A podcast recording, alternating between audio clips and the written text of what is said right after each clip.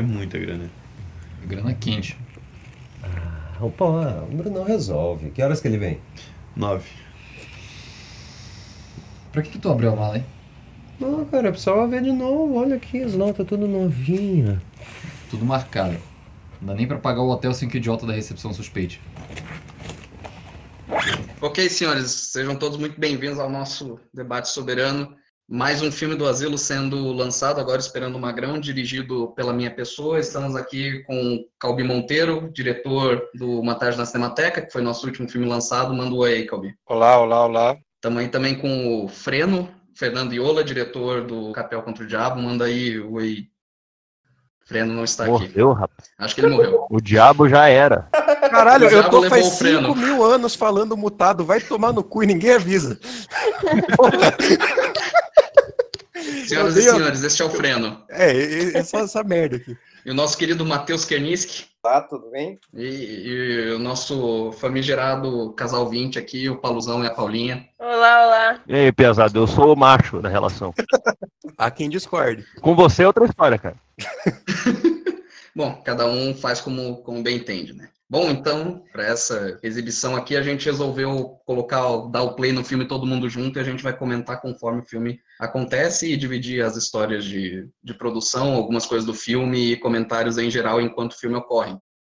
E começa o filme com a nossa abertura tradicional do Asilo Febril e tá todo mundo vendo, né? Sim. Sim. Então, aqui o Chorão esperando e Mais belos olhos despertando, né?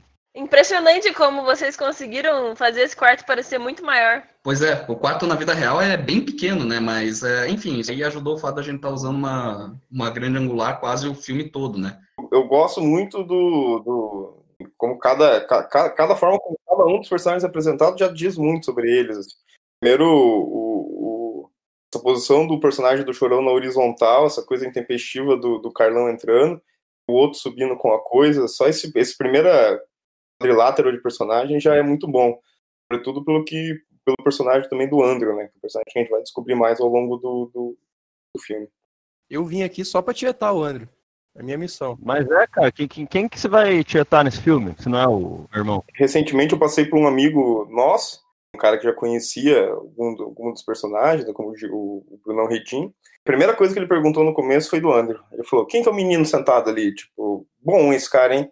Até pensei que ele podia estar falando do Léo, né? Porque por ser o único que não era ator dos ali do, enfim, desses principais. O Andrew claramente se destaca quando, quando ele aparece. É como o Paulo falou, né? Ele tá fazendo ele mesmo, então fica um personagem perfeito. É, tem isso na base, mas também tem uma coisa, enfim, de funcionar na frente da câmera junto com isso, né? Isso faz uma diferença grande. Eu gosto muito da interação do, de todos eles, assim, é uma, eu acho a interação deles um, tanto quanto produtivamente desconjuntada, assim, porque as personalidades são muito diferentes, né? Eu ia perguntar como que foi com esses três de cara, assim, de ensaio, de, de para chegar nessas conversas. assim. Até porque eu percebo uma coisa, de, que chega em um naturalismo é menos de uma busca naturalismo, naturalista per se, e muito mais de entender como cada um desses personagens fala, contraponto aos atores, né? E tenho certeza que um, dos seus atores pode claramente mudar do roteiro essas coisas, né? enfim, filme suscita e tal. É, eu já tenho, desde o começo, uma ideia muito clara de, de, de cena, principalmente depois que eu já conheço a locação, a ideia fica mais clara ainda. Ah, mas eu acho que o trabalho com, com atuação era é que é o é, é que acaba sendo o que define. E muita coisa acabou sendo acrescentada e tal, uma, uma outra linha acabou sendo acaba sempre sempre sendo acrescentada ou tirada com base no que os atores acham, né? E claro, né, tem também o negócio de que cada ator, mesmo que você não faça adaptações na letra do texto, eh, cada ator tem cadências muito, muito particulares. É, nos atores desse filme é muito claro, assim, é, o, o- quanto que a cadência deles é muito particular, uma trupe de gente muito, muito estranha, muito incomum e com níveis diferentes de preparo em, em, em atuação. Então, mesmo que você não altere nada do, do- da letra do texto, já é, enfim, algo já será deles e não mais, não mais seu ou não mais do texto apenas, da letra. Uma coisa que eu sempre também comentava com o Zé, que eu gosto dessa, dessa chegada do, do Brunão, do- dessa interação com a pedra, assim. Bate-bola que não poderia ter ficado só no diálogo. Enfim, um acaba jogando a, bola um pro outro, e eu acho isso bem. deixa, enfim, claramente mais forte Nenhuma ação cênica, uma interação com, com o objeto do, do... Pois é, eu, tirei disso de provavelmente algum filme clássico, uh, da Hollywood clássica, mas eu não lembro qual exatamente. Foi do The Searchers? Foi The Searchers, é verdade, foi The Searchers. Tem um, um diálogo do, do, John Wayne em que há, há, também uma troca desse tipo, é verdade, foi The Searchers. Muito obrigado, Paulo. Você me lembrou de uma coisa que nem eu lembrava. Só que não é nada nem nível de referência, até um detalhe bem pequeno, mas é simplesmente um detalhe que eu acho é, curioso de interação de personagem.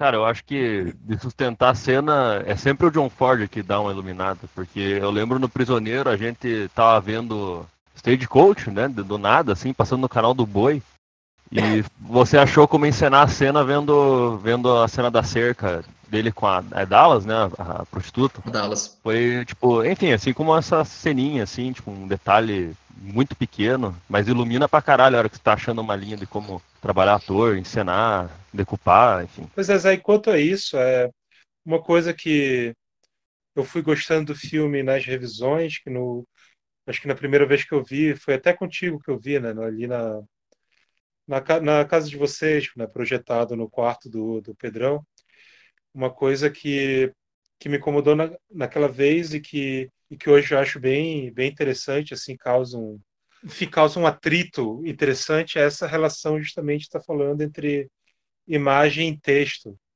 porque é, tu tem um texto que é que é em certa medida é naturalista, apesar de ter claramente uma construção bem marcada nele, né?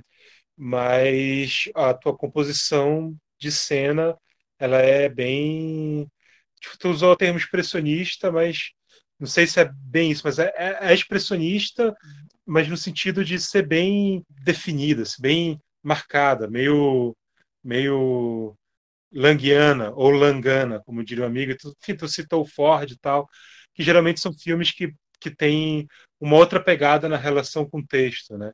São filmes que tem uma outra pegada na, na, na relação, tipo, o texto está muito mais de acordo com o expressionismo da cena. E, e, aí queria que tu falasse um pouco dessa de como tu, tu, tu pensou. Eu imagino que tenha havido o primeiro texto e depois a mise-en-scène, né? Queria se, se isso, se esse atrito foi algo de início, ou se tu simplesmente é, tentou achar a melhor maneira de, de filmar aquele texto, aquele diálogo. No, no meu caso, uh, é sempre o texto primeiro, né, quando estou escrevendo. Eu, eu quando estou escrevendo, eu não. Uh, é meio uma certa regra que eu coloco para mim mesmo, é de que se não funciona na página, provavelmente não vai funcionar na cena. Não é o tipo de trabalho que funciona com todo mundo, mas para mim é um, é um, jeito de me disciplinar.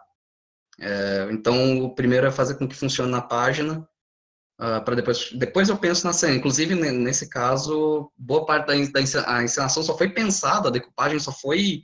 Só comecei a pensar na, na decupagem de forma um pouco mais séria quando eu vi o quarto, quando eu vi a locação, né? É, aí eu consegui saber onde que ia ser o que e tal. Enfim, claro que quando a gente escreve a gente sempre tem algumas ideias gerais, mas eu sempre tento manter as ideias gerais de encenação no nível de ideias gerais. Ah, é, isso, isso, aquilo, talvez aqui ali tenha alguma ideia vaga, mas é sempre uma ideia vaga.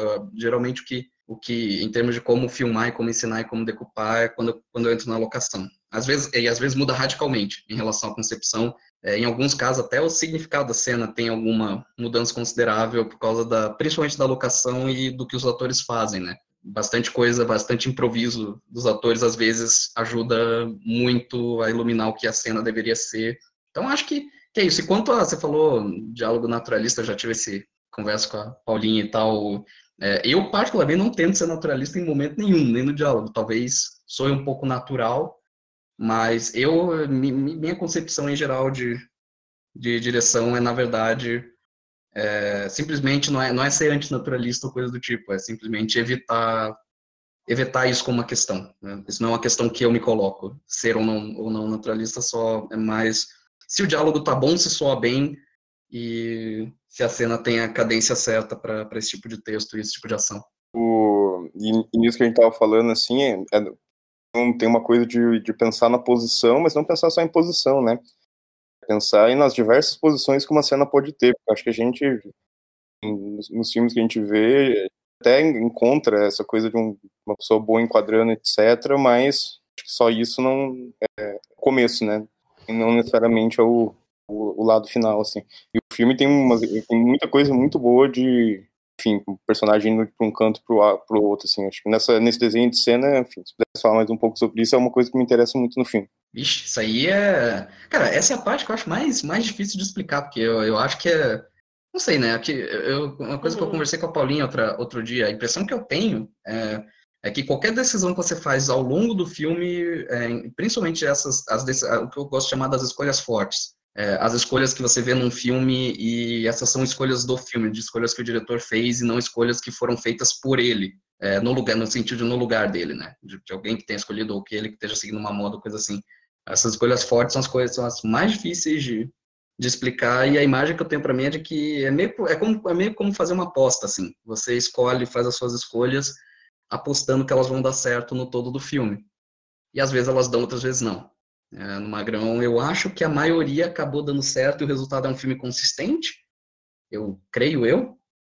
Ah, então, enfim, eu sempre penso em cada enquadramento como sendo uma aposta bem grande sabe? É, tanto que o Paulo sabe muito bem disso, raramente eu tenho um plano B de, de, de, de ação. É, ou melhor, às vezes a gente tem que improvisar um plano, um, que seria um plano B que vira um plano A, no, porque contexto da cena não permite, né? Tem algum problema, alguma coisa acontece, a gente tem que improvisar. Mas uma vez eu tomada a escolha, eu raramente filmo, pelo menos não filmei no Magrão, né? E também foi no Prisioneiro assim, né? é, material adicional. Tem muito pouco material é, adicional. Às vezes um outro plano que cai, mas é realmente bem pouco, assim. Mas eu não consigo pensar de outro jeito, facilita para mim. Eu só, não, eu complementar que do Magrão, eu lembro da gente ter, acho que, tirado nada fora, realmente, assim. E o que mais me surpreendeu agora, vendo esse começo desse paralelismo aqui, o chorão que tira o recepcionista lá pra fora, no único momento de atitude dele, no, no filme todo, quase. E como é, se encaixa perfeitamente essa, o tempo de cena, precisa desse paralelismo ocorrer, realmente, não é um, uma coisa que, assim, a hora que eu pego o material, era só realmente, é, nesse momento, eu montava uma cena, encaixava na outra e tava o tempo certo, assim, é uma coisa que o, o ponto de corte já tá no olhar do, do, do ator, é, tem a pausa perfeita para começar outra cena, é, enfim, uma coisa de estudar muito bem o texto e o material antes e como, enfim, o Zé, ele morou nesse quarto por um, um mês, mais ou menos, né? Se, Sim, se eu não me engano, eu conheci você... esse quarto muito bem. É, esse quarto é tipo, é o hotel da minha família, assim, então o Zé acabou, um período tava morando com a gente, ficou justamente no quarto que ele sabia que queria filmar, e ficou com o roteiro lá contando os passos, vendo mais ou menos esse, né, onde o pessoal se posiciona, que, qual é o, é o tempo dessa andada, onde você poderia reconfigurar essas, esses posicionamentos, né, onde poderia gerar esse conflito, e isso, esse cálculo anterior, esse estudo anterior, tá todo já no material, então, assim, eu que já editei outras coisas e acabei de sair de uma montagem que foi meio que um pesadelo, ver Uhum. material que onde você assim, você sabe exatamente onde cortar as coisas, eu não precisei ter. O Zé não veio aqui em casa acho que nenhum dia discutir o material. Assim, eu editava exatamente onde ele queria e raramente ocorreu da gente revisar alguma coisa depois, porque eu mostrava o material meio que duas cenas montadas, a gente viu o que saiu e assim, tava, no material já, não tinha nem escolhas a fazer às vezes. Era simplesmente assim, se decisões erradas foram tomadas, nós dois tomamos filmando o negócio, e não depois é realmente é um filme inteiro de decisões fortes. Isso é uma coisa que me orgulha muito nele. E foi um set tão tranquilo justamente por esse estudo, essa concentração, a gente tá praticamente filmando com amigos em casa, né? Não, nem todos eram amigos, mas acabaram virando no fim das contas, porque foi um set muito bom. E uma tranquilidade a gente poder pensar enquanto filmava. A gente tinha o tempo exatamente que a gente precisava. Nunca foi corrido e nunca foi relaxado. Era só aquilo que a gente precisava e, e o improviso saía muito bem porque estava tudo preparado.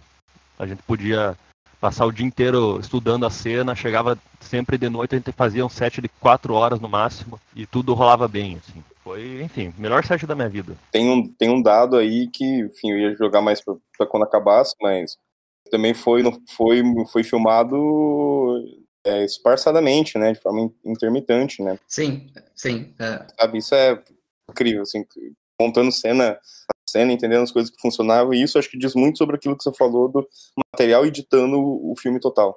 É, o, só sobre o cronograma do, do, do filme, é, esse filme ele foi feito com, é, é, em parte, né, na verdade o roteiro já existia antes, mas ele em parte foi feito para uma cadeira de, de faculdade de cinema, né, foi meio que mais um pretexto para fazer.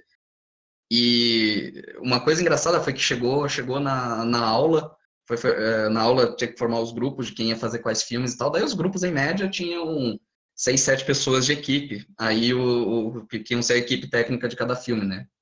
E daí, quando o professor era Fernando Severo, e quando é, é, eu mostrei a ideia do roteiro, daí, tá, mas quem é a sua equipe? Daí eu apontei pro Palu, era eu e o Palu, assim. E, de fato, o filme foi... A equipe foi, foi o Palu e eu em sete, filmando. É, e um dos atores, se, um dos atores que não estava filmando no momento, é, se intercalava fazendo som. Então, alguns momentos o Pedrão fez o som, segurando o boom, em outros o, o Andrew. E assim seguiu, porque, enfim, eles eram amigos nossos, eles já tinham alguma experiência nisso, mas a equipe tinha, era uma equipe de duas pessoas e meia. É, meia, eu digo, porque ficava um, é, o meio seria a pessoa que está intercalando com a outra, é, enquanto não atuava. E daí, obviamente, para se você está filmando um esquema desse, tem que ser um esquema muito calmo de filmagem, né? Você não pode é, correr demais, então a gente escolheu um esquema muito calmo. A gente filmou durante um mês, no sábado, na noite de sábado para domingo, salvo engano, e a gente começava, tipo, logo no comecinho da noite e terminava antes das 11, né? Porque tava chegando o inverno e tava começando a ficar frio e começava a ser sereno no, uh, no ar e isso dificultava para os atores, inclusive, né? Que se você ver as roupas deles eram, eram são, enfim, roupas não são nada muito, muito própria para muito frio. Então, é, teve, teve que ser um esquema é, de filmagem muito calmo, muito tranquilo, com muito planejamento prévio, né? Não tinha como não ser, né? Com, também com duas pessoas fixas na equipe, não, é, não tem como. Inclusive, o, o, houve, houve uma certa, um certo ceticismo da, da, da, turma quando, quando nós anunciamos que a equipe fixa seríamos nós dois, e acabou dando certo. Acabou dando certo. Isso é maravilhoso, porque eu estava conversando com o Paulo esses dias mesmo, assim, de que eu também, a experiência que eu mais carinho e me orgulho também foi nesse mesmo esquema de duas pessoas, assim. Acho que isso também diz muito sobre, sobre a nossa posição, né, hoje. É, exatamente. É, é, facilita um pouco as coisas, diminui muito a quantidade de coisas é, é que você pode fazer, mas eu acho que contribui para a densidade delas. Você não faz, não pode fazer tantas coisas só em duas pessoas, em termos meramente quantitativos, mas a densidade de cada escolha, cada plano, cada, cada corte acaba tendo mais, mais peso, porque ele teve que ser realmente muito, muito pensado, assim. É, eu, eu, eu, gosto, eu gosto de ver um, um, em qualquer filme, uh, na verdade, em qualquer obra, de novo, é ver que a, a, escolha sendo feita e alguém pensou nessas escolhas, e não, e não um produto aleatório ou simplesmente um produto da moda. É, enfim, esse, esse jeito de, de, trabalhar meio que te disciplina para isso. Não é o tipo ideal de trabalho para qualquer tipo de filme, mas te disciplina com isso. E é a coisa que eu mais gosto do filme, assim. Vendo o filme, é um filme que foi pensado e parece que foi pensado. Para algumas pessoas poderia ser ruim justamente por causa disso. Muito fechado, coisa assim. É um filme que ele só funciona pelo jeito que a gente escolheu trabalhar ele. Na verdade, você escolheu fazer esse filme meio porque era o, o jeito da gente trabalhar direito também. Era o, usar tudo aquilo que tinha na mão, né? Tipo, dois dos caras que estão aí eram parceiros, eram né, nossos coprodutores no asilo. O, o Pedrão que saiu, o Chorão que também, de certa forma, saiu, tá muito longe de, de Curitiba agora, mas segue sendo, enfim, colaborador à distância. E aí meu irmão, que trabalha no hotel, é recepcionista do hotel, o hotel que é onde você acabou morando nessa época. É, na verdade, um pouco antes de, de filmar o, o, o, Magrão, mas enfim. E os, os, dois atores que a gente teve uma conexão imediata muito boa, né, também. Então é uma coisa de produção que permitiu a gente estudar esse material e o que a gente ia fazer ao máximo. A gente não. A gente sabia exatamente o que ia rodar o tempo inteiro, assim. E eu estava saindo uma produção que estava dando muito problema e foi, na verdade, esse filme foi rodado entre duas diárias. Que você vê como estava com problema que a gente demorou uns dois meses para fazer uma diária entre duas diárias do, do, desse outro filme, acabamos rodando isso e, assim, foi uma coisa de clarear a cabeça mesmo. E no fim das contas até ajudou muito a, a realizar, o, a finalizar outro filme depois. Enfim, a gente não, não deu, assim, um passo sem saber onde estava pisando, né? Você já trabalhou um roteiro todo em, em favor desse, desse modelo de produção que a gente viu depois o que, que deu os filmes do, do, do, pessoal com sete pessoas na equipe, mais quatro, cinco atores, e ainda assim eu acho bastante concentrado. Com certeza, num nível profissional, é muito concentrado isso. Mas a gente viu o resultado deles e todo mundo descontente, todo mundo lutando, e a gente escolheu a filmagem mais longa, foi o filme mais longo de duração, 40 minutos para o tanto de, né, de, a gente não tinha dinheiro igual ninguém, a gente não, né, não teve mais tempo que ninguém. E um filme de 40 minutos com um roteiro gigante e acabou dando tudo certo. A gente foi o primeiro a entregar. A gente, quando nem tinham filmado ainda, a gente já entregou a, a, montagem, só faltava fazer o som, que eu entreguei no, no último momento. E enfim, aquela coisa de. Eu sinto que nesse filme a gente encontrou um casamento perfeito de, de um modelo com um projeto, com uma ideia. E sei lá. Eu, eu, eu tenho que parar de falar porque eu fico elogiando nossas, nossas decisões, no fim das contas, mas é, e nesse, esse é um filme que eu fico realmente muito, muito feliz de ter, de ter sido suave desse jeito. Que apresenta esse minimalismo, mas não é não é um minimalismo presunçoso, né? É um minimalismo correto, um minimalismo que, que surge da primeiro da ideia do, do filme, da concepção do filme e da produção dele. Então, acho que para mim a principal qualidade do filme é essa, dele dele ser um filme completamente de acordo com da, da sua concepção, a sua produção, assim, dele dele conseguir extrair o máximo dessas é, dessas coisas que muita gente veria como veria como dificuldades, mas que acabam sendo não vantagens, mas acabam sendo o único caminho possível, né? o único caminho possível para o filme. E, enfim, todos vocês falaram, não, não conhecia tantos meandros assim da, da produção dele. Todos vocês estão falando, acho que até acaba dando um, sei lá, um, não muda o filme, claro, o filme continua o mesmo, mas você, você acaba entendendo melhor as coisas, entendendo melhor como o filme o filme se arquiteta assim. É meio isso, não sei. Então, tô vendo o plano agora muito bom do um plano do Chorão, tá fantástico. Ele vai da, ele vai ali do fundo da, do quarto, senta na cama. Enfim, um plano de espera, assim, né? Que o Chorão é o, o que mais espera, talvez. E tem esse plano, cara, esse plano, esse plano dele deitado, tanto do início quanto de agora, e tem agora um plano mais aproximado da cabeça dele. São planos que me lembram muito, enfim, cineastas do, do minimalismo, né? Lembram muito Bresson, Dreyer, enfim. Esse, esse, cara, esse cara deitado, assim, muito o fim do o fim do, do Ordê, assim.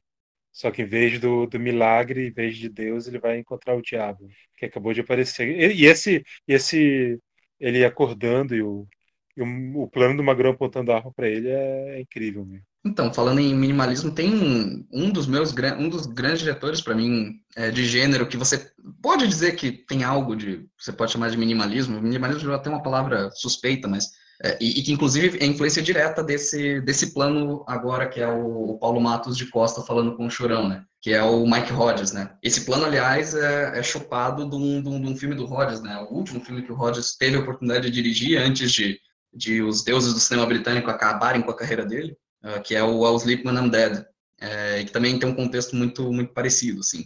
Uh, é muito muito do, do, do Magrão é, tem, dessa atmosfera do, uh, do Rhodes e do estilo do, uh, do Rhodes. E eu, eu nem gosto tanto de falar em minimalismo, embora talvez o, o termo caiba, mas eu gosto de pensar de economia, assim, eu acho que economia e elegância são, são sinônimos no meu, no meu vocabulário, assim.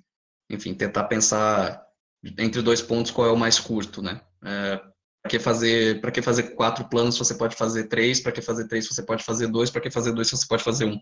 De certa forma meu meu, meu pensamento em cinema é, é bem esse né? E a partir do momento que você coloca essa coisa do filmar nesse espaço vou velha máxima de que você te colocar em posições te gera uma liberdade né? Frase do Coutinho né? Quando você se coloca ah, se coloca nessa desses desafios e essas buscas, você acaba acaba chegando em algo numa liberdade muito grande. Tipo, isso obviamente exerce, é, gera algo na sua criatividade muito grande.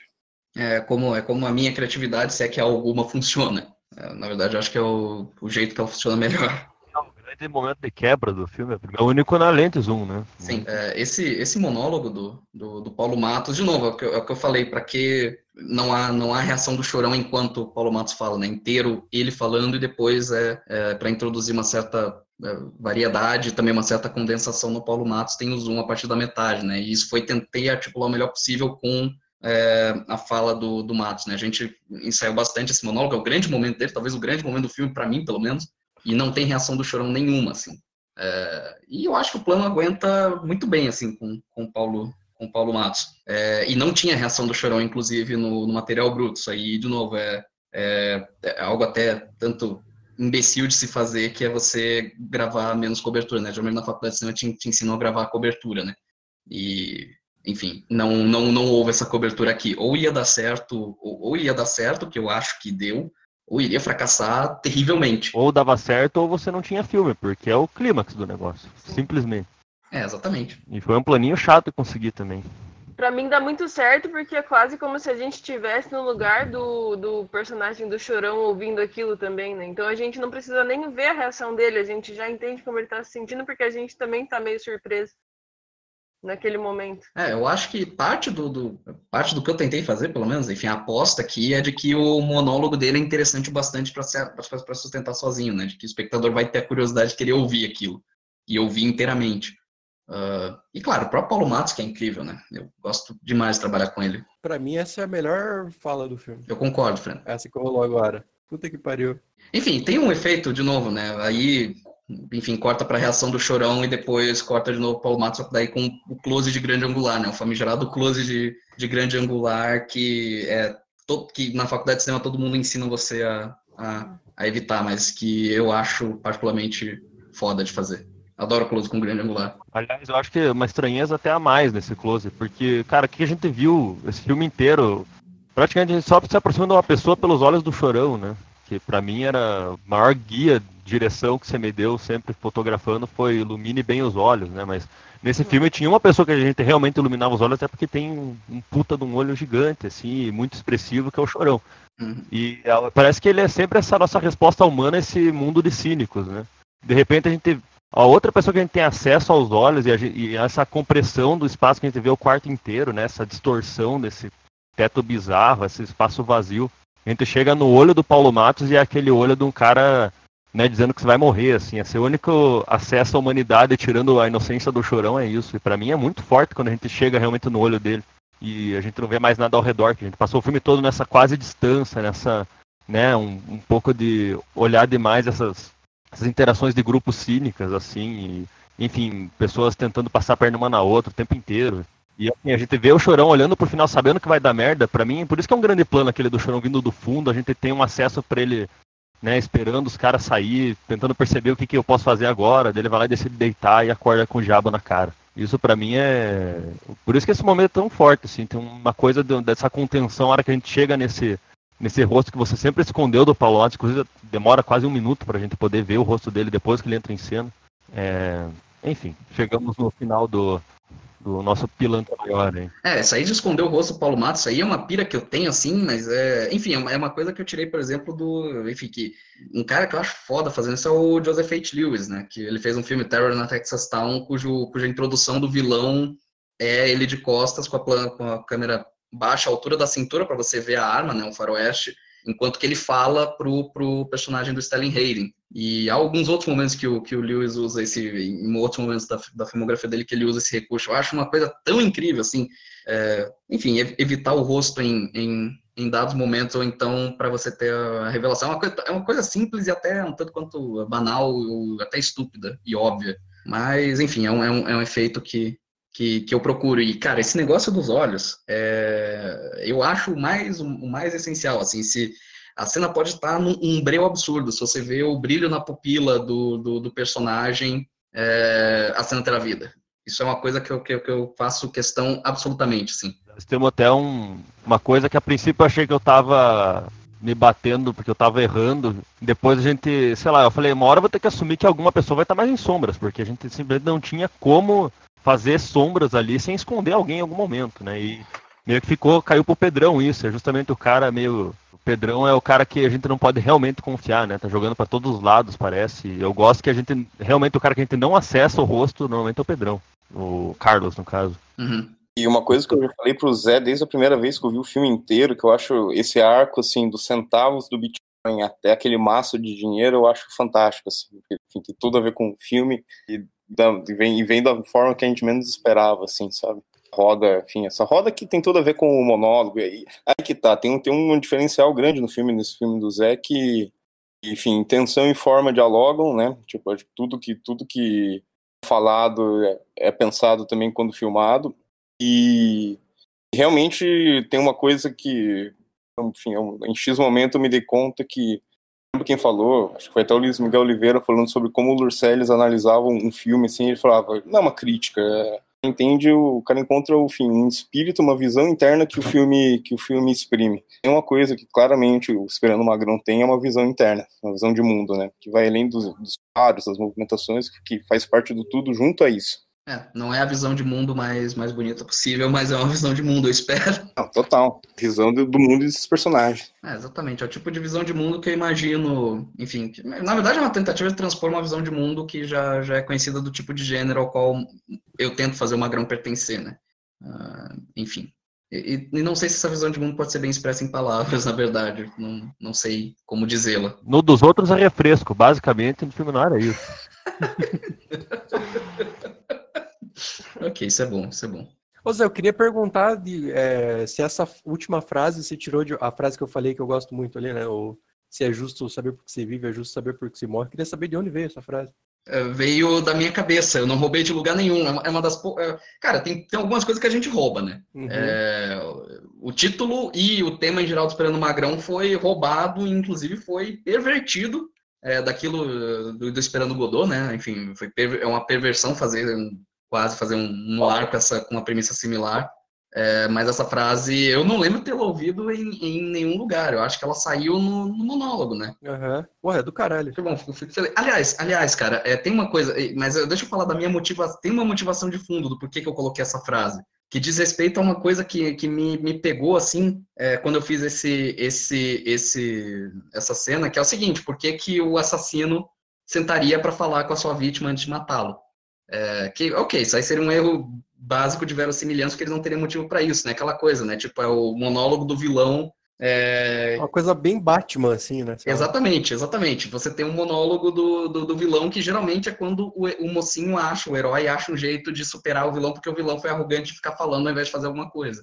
É, e minha saída para isso, por que, que essa frase está lá? De certa forma, porque eu acho que quando você encontra um problema desse tipo, e como expressão emocional, ou, ou aquilo que você quer causar com a cena está acima de qualquer verossimilhança, e não o contrário, a melhor saída que eu achei para esse tipo de situação é, é simplesmente você admitir. E aí eu penso, bom, então vamos aproveitar para colocar uma punchline, uma, uma, uma, linha que seja minimamente memorável. Então veio isso. Então, de certa forma, é, é, é um, é um bom, sei lá, é um artifício que eu acho que funciona para esse problema, né?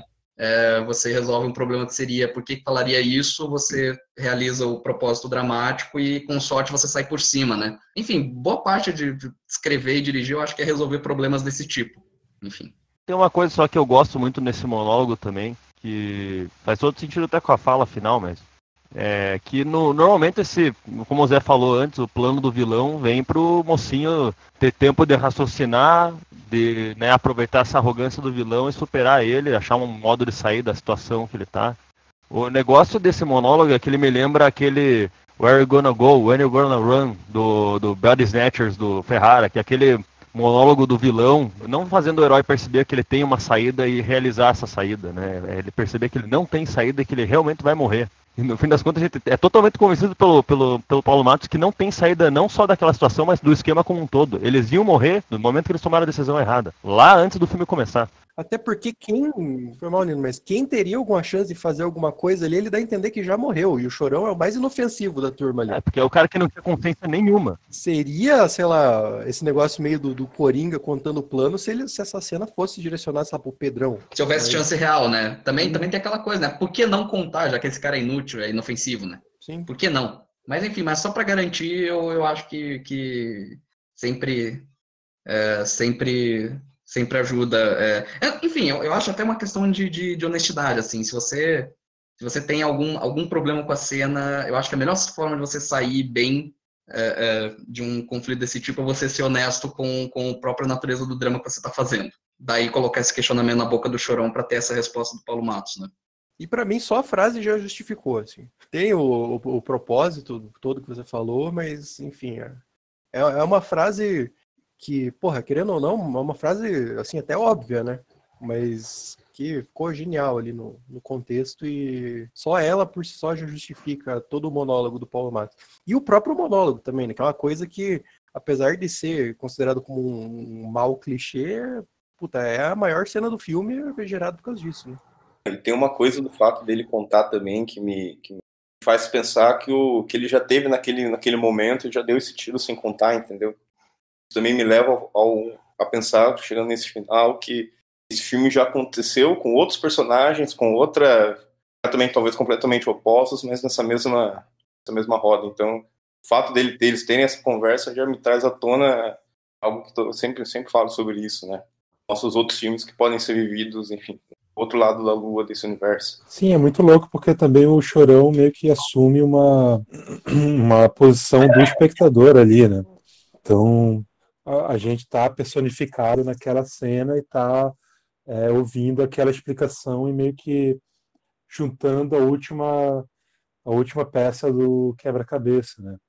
E eu acho muito bom essa cena porque ela ela é uma cena que, que, que resolve resolve o filme com inteligência, resolve o, o mistério com inteligência e resolve isso sem nenhum nenhum artifício né? Justamente o que o Zé falou, ela resolve sem, sem absolutamente nenhum artifício. É, é só uma coisa simples, é só uma entrega simples, né?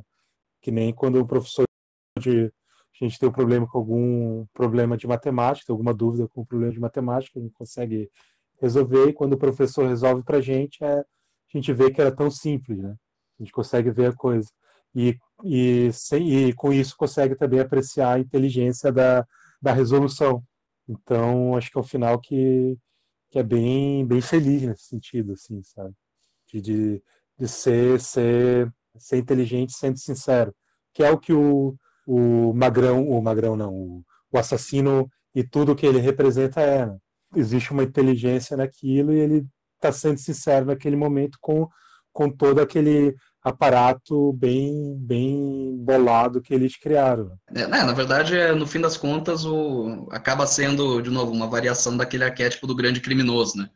Magrão representa, o assassino talvez represente é, essa inteligência superior, mais estranhamente é, é, é, honesta na entrega. Assim. Sobre esse negócio de não ter artifício, de entregar, tem uma outra, e, e falando em, em você falou de professores de matemática, mas agora eu vou falar um. Falou bem de professores de matemática, é, mas agora eu vou falar mal de professores de roteiro. Tem aquela regra que eu acho meio estúpida, que alguns professores de roteiro é, colocam, que é, é, mostre não não conte, show show don't tell.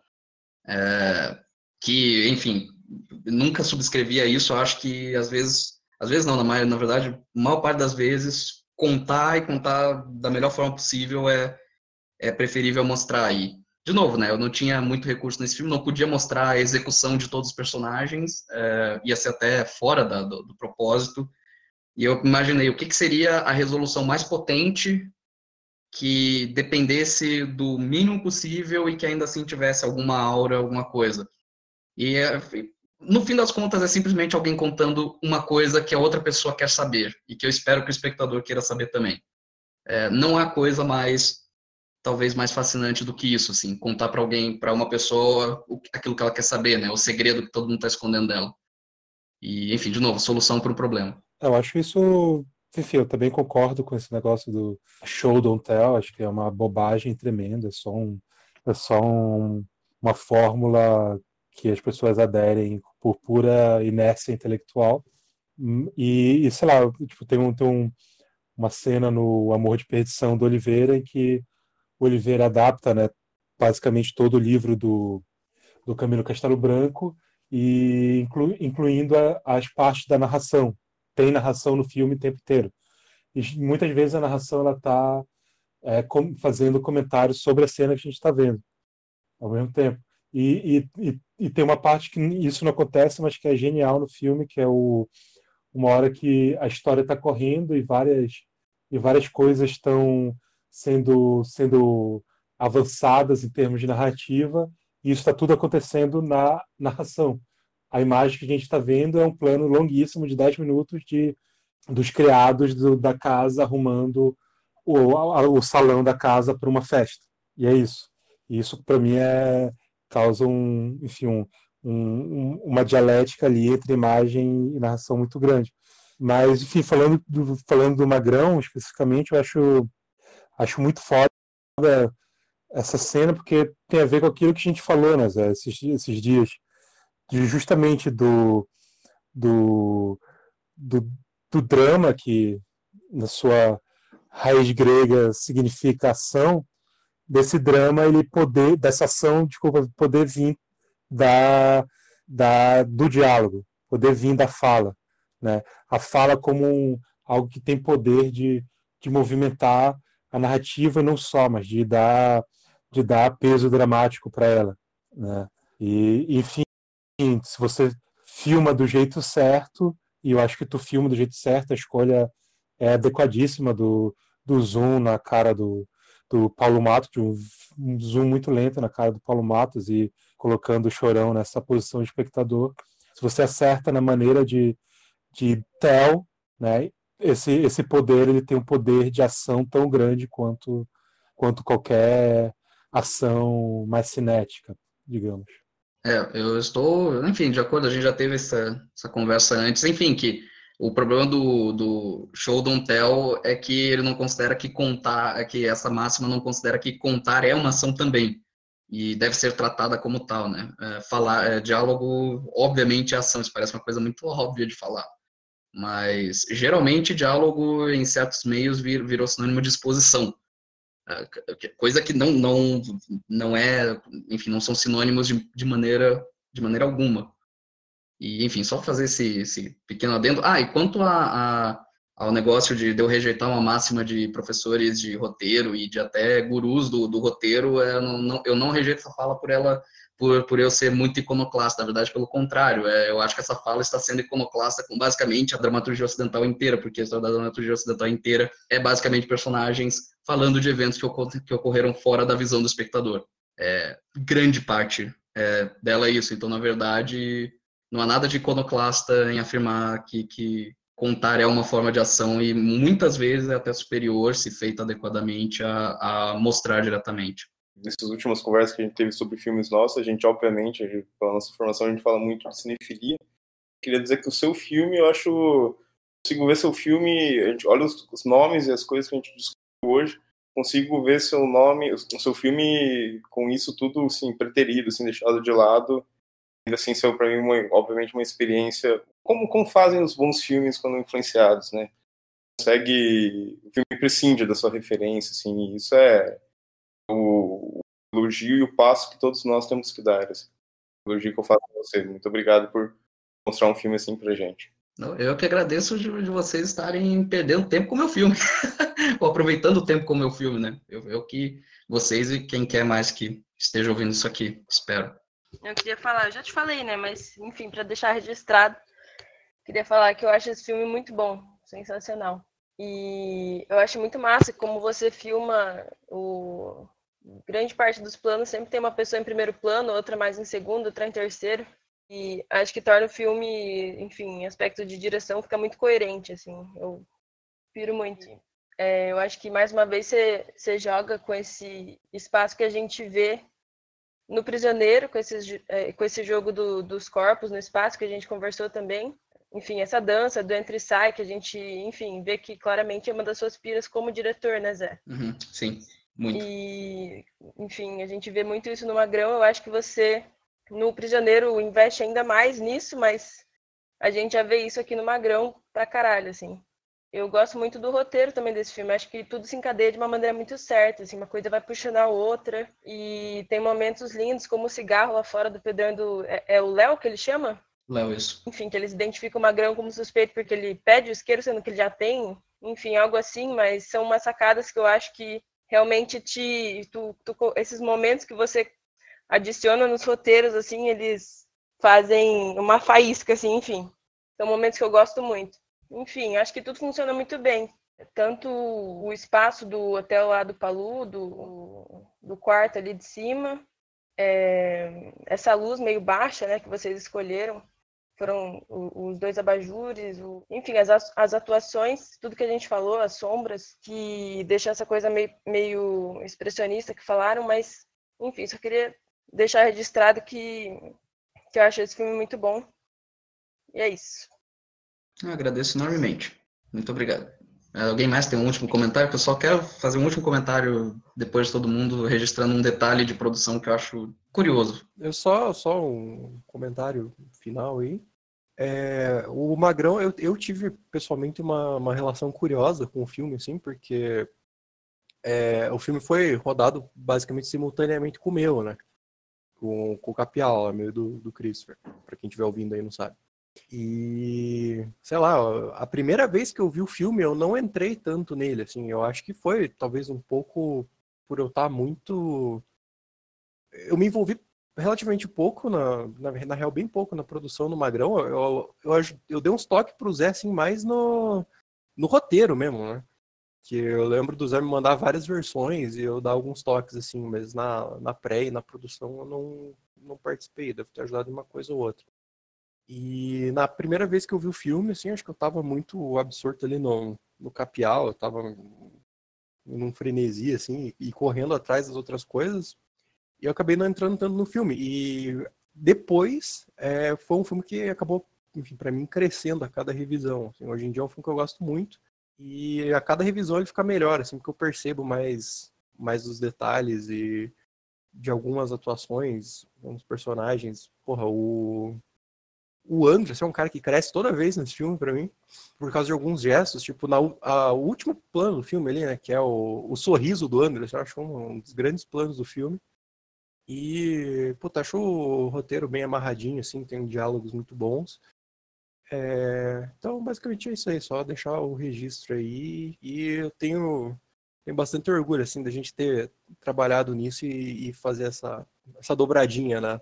E desse filme ser parte da dobradinha com, com o meu, assim. Eu também, muito, de ter participado dos dois, né? Então, participei também em alguma medida do teu. Enfim, só um- uma última nota, então, a respeito do, do, do que, que o Magrão significou para mim. Agora eu vou, vou ser pessoal num nível até um tanto quanto estúpido. Nada a ver com, com se o filme funcionou ou não, é que foi um filme particularmente importante para mim, porque o Magrão eu fiz um, um tempo depois de passar por, por um dos episódios mais difíceis da, da minha vida, né? É, devido a uma crise pessoal bastante intensa, cujos, cujos motivos não, não vêm ao caso, eu precisei me, me ausentar do cinema é, durante quase um ano, né? Inclusive saí de Curitiba e tal, que foi, foi em São José que a gente fez.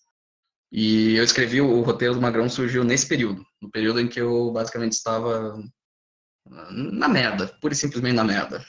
E daí eu come- comecei, esse roteiro me deu um sentido na vida, assim, deu algo algum norte. E em parte o fato de eu ter escolhido fazer o tão o mais simples possível, eu imaginei não, um, quarto, eu já sabia que o Christopher tinha um hotel, já tinha visitado o hotel. É, nem sabia qual quarto seria, coisa assim, mas já tinha falado com o Christopher na, na época.